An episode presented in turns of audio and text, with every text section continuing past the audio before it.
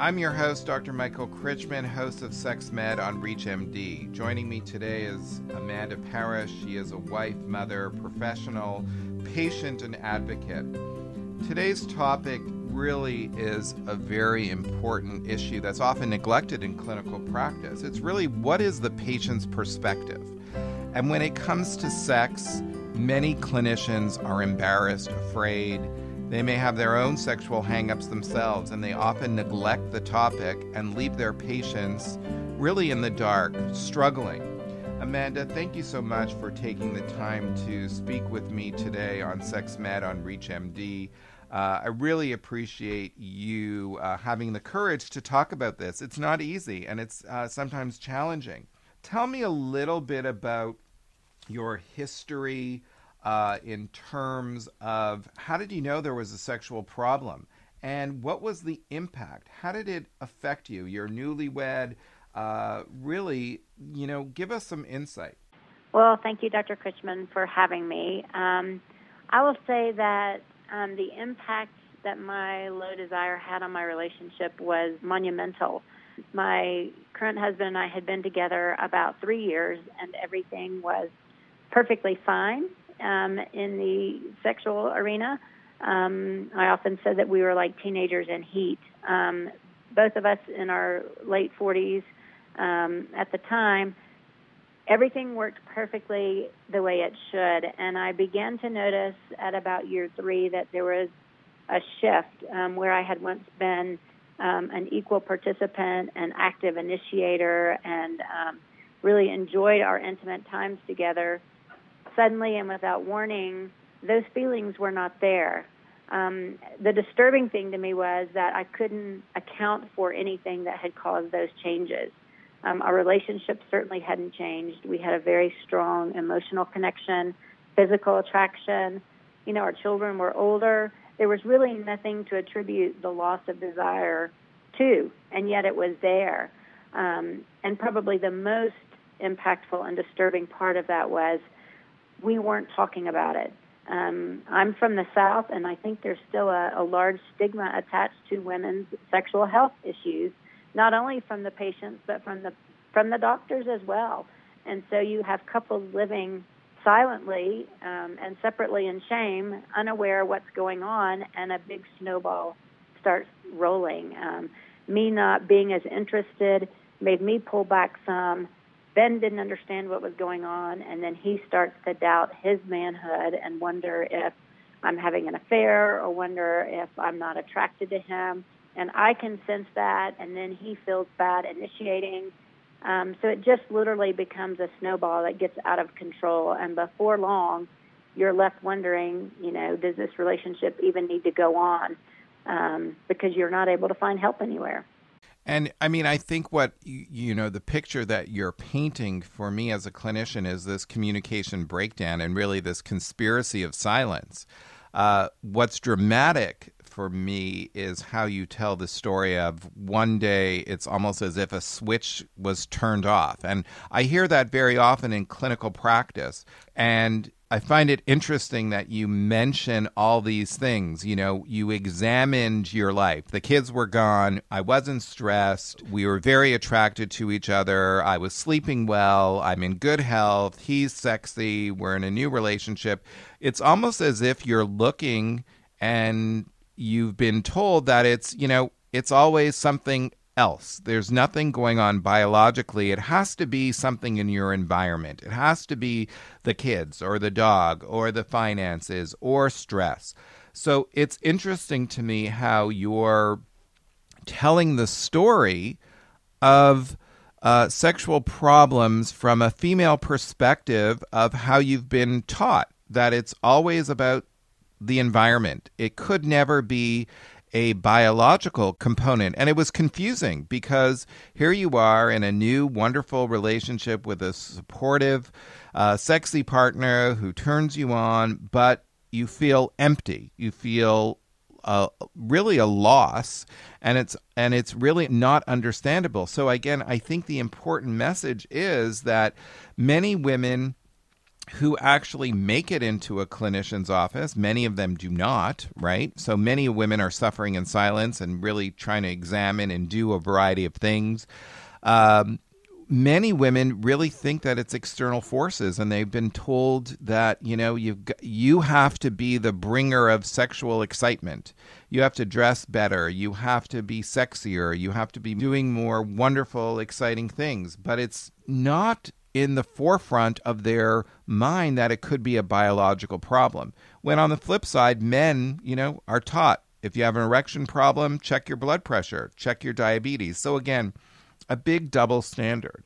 I want to ask you, what did you do? What did you do? How did you try to change things? Because I know you didn't just jump right in and go to the doctor. What did you try to do?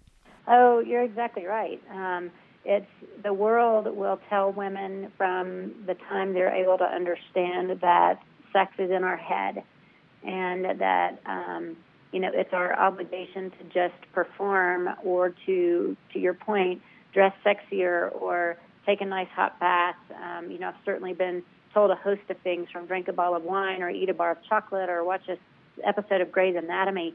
Anything to get yourself in the right state of mind um, and I think that's where the disconnect is. Um, the world and physicians seem to think it's in a woman's head that she must be depressed or she must be angry at her husband. And certainly throughout my life, there have been times when my sex drive has waxed and waned. Um, you know, when I was pregnant or when my father was ill or I had four children sleeping in the bed. There's plenty of times when lack of desire is in your head. But in my case, when that light switch turned off, there truly was nothing in my head. So um, yes, I tried, you know, getting some things over the counter. Once I figured out, you know, that there was something not right, um, I still didn't want to open up and talk about it because there's a fair amount of shame involved, and there's also um, Ben's pride that I wanted to protect. It's a, not an easy conversation to say to your partner and the man you love, you know, I love you um, and I'm attracted to you, but I don't really want to have sex. So you begin retreating and making excuses or trying to pretend to be asleep before he comes to bed, and it just continues to get worse. So um, I did on my own try some over-the-counter, you know, voodoo medicine that you could order over the internet that promised you sex drive and energy and all of that stuff. And um, you know, I tried some off-label prescriptions for men. Um, but it wasn't really until you know I learned more about what HSDD was that I really figured out that I did have a biological problem, and there finally, you know, was a doctor that was able to talk to me about it, and I wanted to shout it from the rooftops. So other women out there because throughout my experience with low desire, I've met so many people and talked to so many people who are struggling like Ben and I were, many of which their marriages have ended in divorce, or one of them will say to me, I think my ex wife suffered from that. And it always just makes me so sad because I feel like if this were a man's problem, um, the world would have rushed to fix it a long time ago. Uh, because it's a woman's problem, as you say, we're expected to be keep the home fires burning, and um, the man's been at work all day long. It's up to us to ignite those fires when he gets home. And there's some times when you just physically cannot make yourself. And you know, Amanda, it's really interesting. I collect old uh, medical books, and I was reviewing them uh, recently. And in the field of sexual function, uh, it's quite clear that you know what the treatments, the top three treatments for female sexual problems. Well, the first issue is we call them when we used to call women frigid, right? So the top three things that clinicians were supposed to prescribe were one a, a glass of wine, two, a shopping spree to go buy a, a new nightgown or a new uh, evening attire, you know, and three is a warm bath. So, you know, I think we certainly have come very far, but we still have a long, long way to go in terms of sexual equality, in terms of understanding the balance of sexual medicine and sexual psychology. If you're just tuning in right now, you're listening to Sex Med on ReachMD. I'm your host, Dr. Michael Krychman. I'm here with uh, Amanda Parrish. Amanda is a wife, mother. She's a professional and also has been a sexual medicine patient. She's an advocate for women's equal sexual rights, uh, very vocal on the topic about uh, the discrepancy between how men and women are being treated in terms of evaluation, assessment, uh, and even therapeutics that are, are available.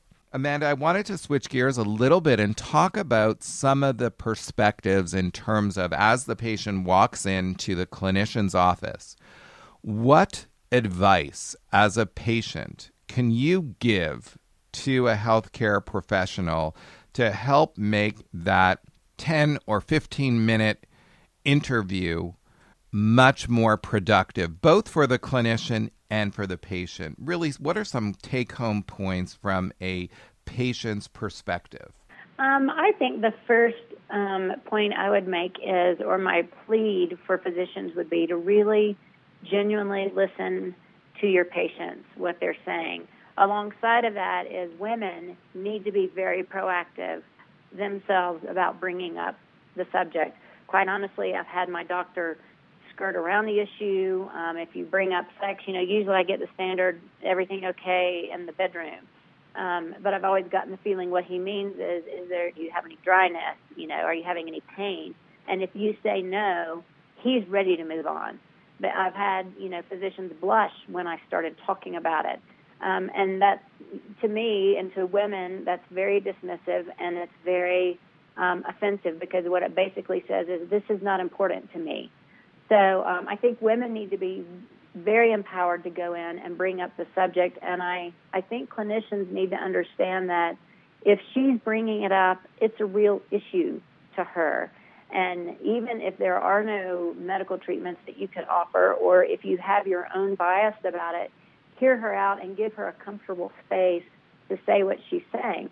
Certainly go through the process and evaluate, you know, and make sure and rule out that there's no emotional problems going on or anything else. But help her understand that she's not crazy, um, that this is not all in her head, and most of all, just be genuinely patient and empathetic with her. And that, I think, will open a platform from which women and physicians can talk together and figure out a solution. Trust me, if it were as easy as a glass of wine or a bar of chocolate, you know, my life would have been taken care of a long time ago. And I tried everything, you know, quite honestly, Ben could have taken me to Tahiti and given me a carte blanche blank credit card. That would not have made me want to have sex. Right. And, you know, I think, you know, it brings back a memory to me, which was really uh, quite distressing as a sexual medicine clinician and as a sex uh, counselor and therapist. I was had the fortune to go to the FDA to hear about uh, a medication that was um, being evaluated for approval. It subsequently did get approved but what struck me as exceptionally pejorative and demeaning and frustrating was that uh, someone came up to the mic and started talking about low libido and how it can be cured with a good shower head or a uh, good episode of uh, Seinfeld. Um, and I think it's frustrating to hear. Uh, these comments and recognize that the human body is really intricate and certainly there are women that have sexual, psychological uh, issues. There are dysfunctional relationships, certainly. There are relationships that are impacted by stress and fatigue and lack of technique. But we should recognize that, you know, the body does function on veins, arteries, nerves, hormones, and it certainly is impacted by underlying anatomy, neurophysiology, and what have you. So I do think it's really critical to recognize. Some important take home points, Amanda, I think that you brought is about communication, about listening, about not being dismissive. Very often, uh, clinicians feel that if they can't do something, they don't want to talk about it. So, you know, it's this disconnect. Uh, if the patient doesn't bring it up, then it's not an issue. And the patient says, well, my healthcare provider didn't really talk about it, so it must not be of paramount concern. So again, we're seeing a conspiracy of silence between husband and wife or partner or what have you. And then another facet is where the the patient and clinician are not communicating effectively. I think that's really, really uh, vital to understand. Amanda, any last minute uh, closing thoughts before we run out of time in terms of some really just some take home points or what have you? Um, I wanted to go back to what you said earlier about women being la- labeled um, frigid because that's exactly how I felt. And anyone who knows me knows that I'm about as warm a person as there can possibly be. And the thought that I was somehow being frigid or being perceived as frigid was very disheartening. And um, there's a sense of isolation and loneliness and I don't know self-esteem that goes along with that. And I had always been successful at everything I did, so I I definitely wish that the stigma could be lifted. And as you say, the communication being open between doctor and patient and patient and partner because I can tell you that once it's sort of like a parent who has a child that's ill. Um, the three words that I never wanted to hear from my doctor were "it's a virus," because that meant we can't give you any medicine, we can't do anything for it, just play it out. And it's a little bit like this. Once I found out that there was a physical, biological condition I had, it served as a platform for me to go home and open that conversation with my husband. So he was not feeling like he was the bad cat or that he was missing something, but that I actually had a treatable medical condition. And that makes the whole difference for women. If they feel validated and feel like they have a diagnosis, then they can open up that conversation. And it's been such a relief and such a relationship saver for us. Thanks, Amanda. That was really uh, very, very important in terms of communication styles and in including the concept of the patient's perspective of how to address female sexual health and wellness, as well as not minimize the issue. We've been talking with Amanda Parrish, who's a wife, mother, patient, and advocate for female sexual health.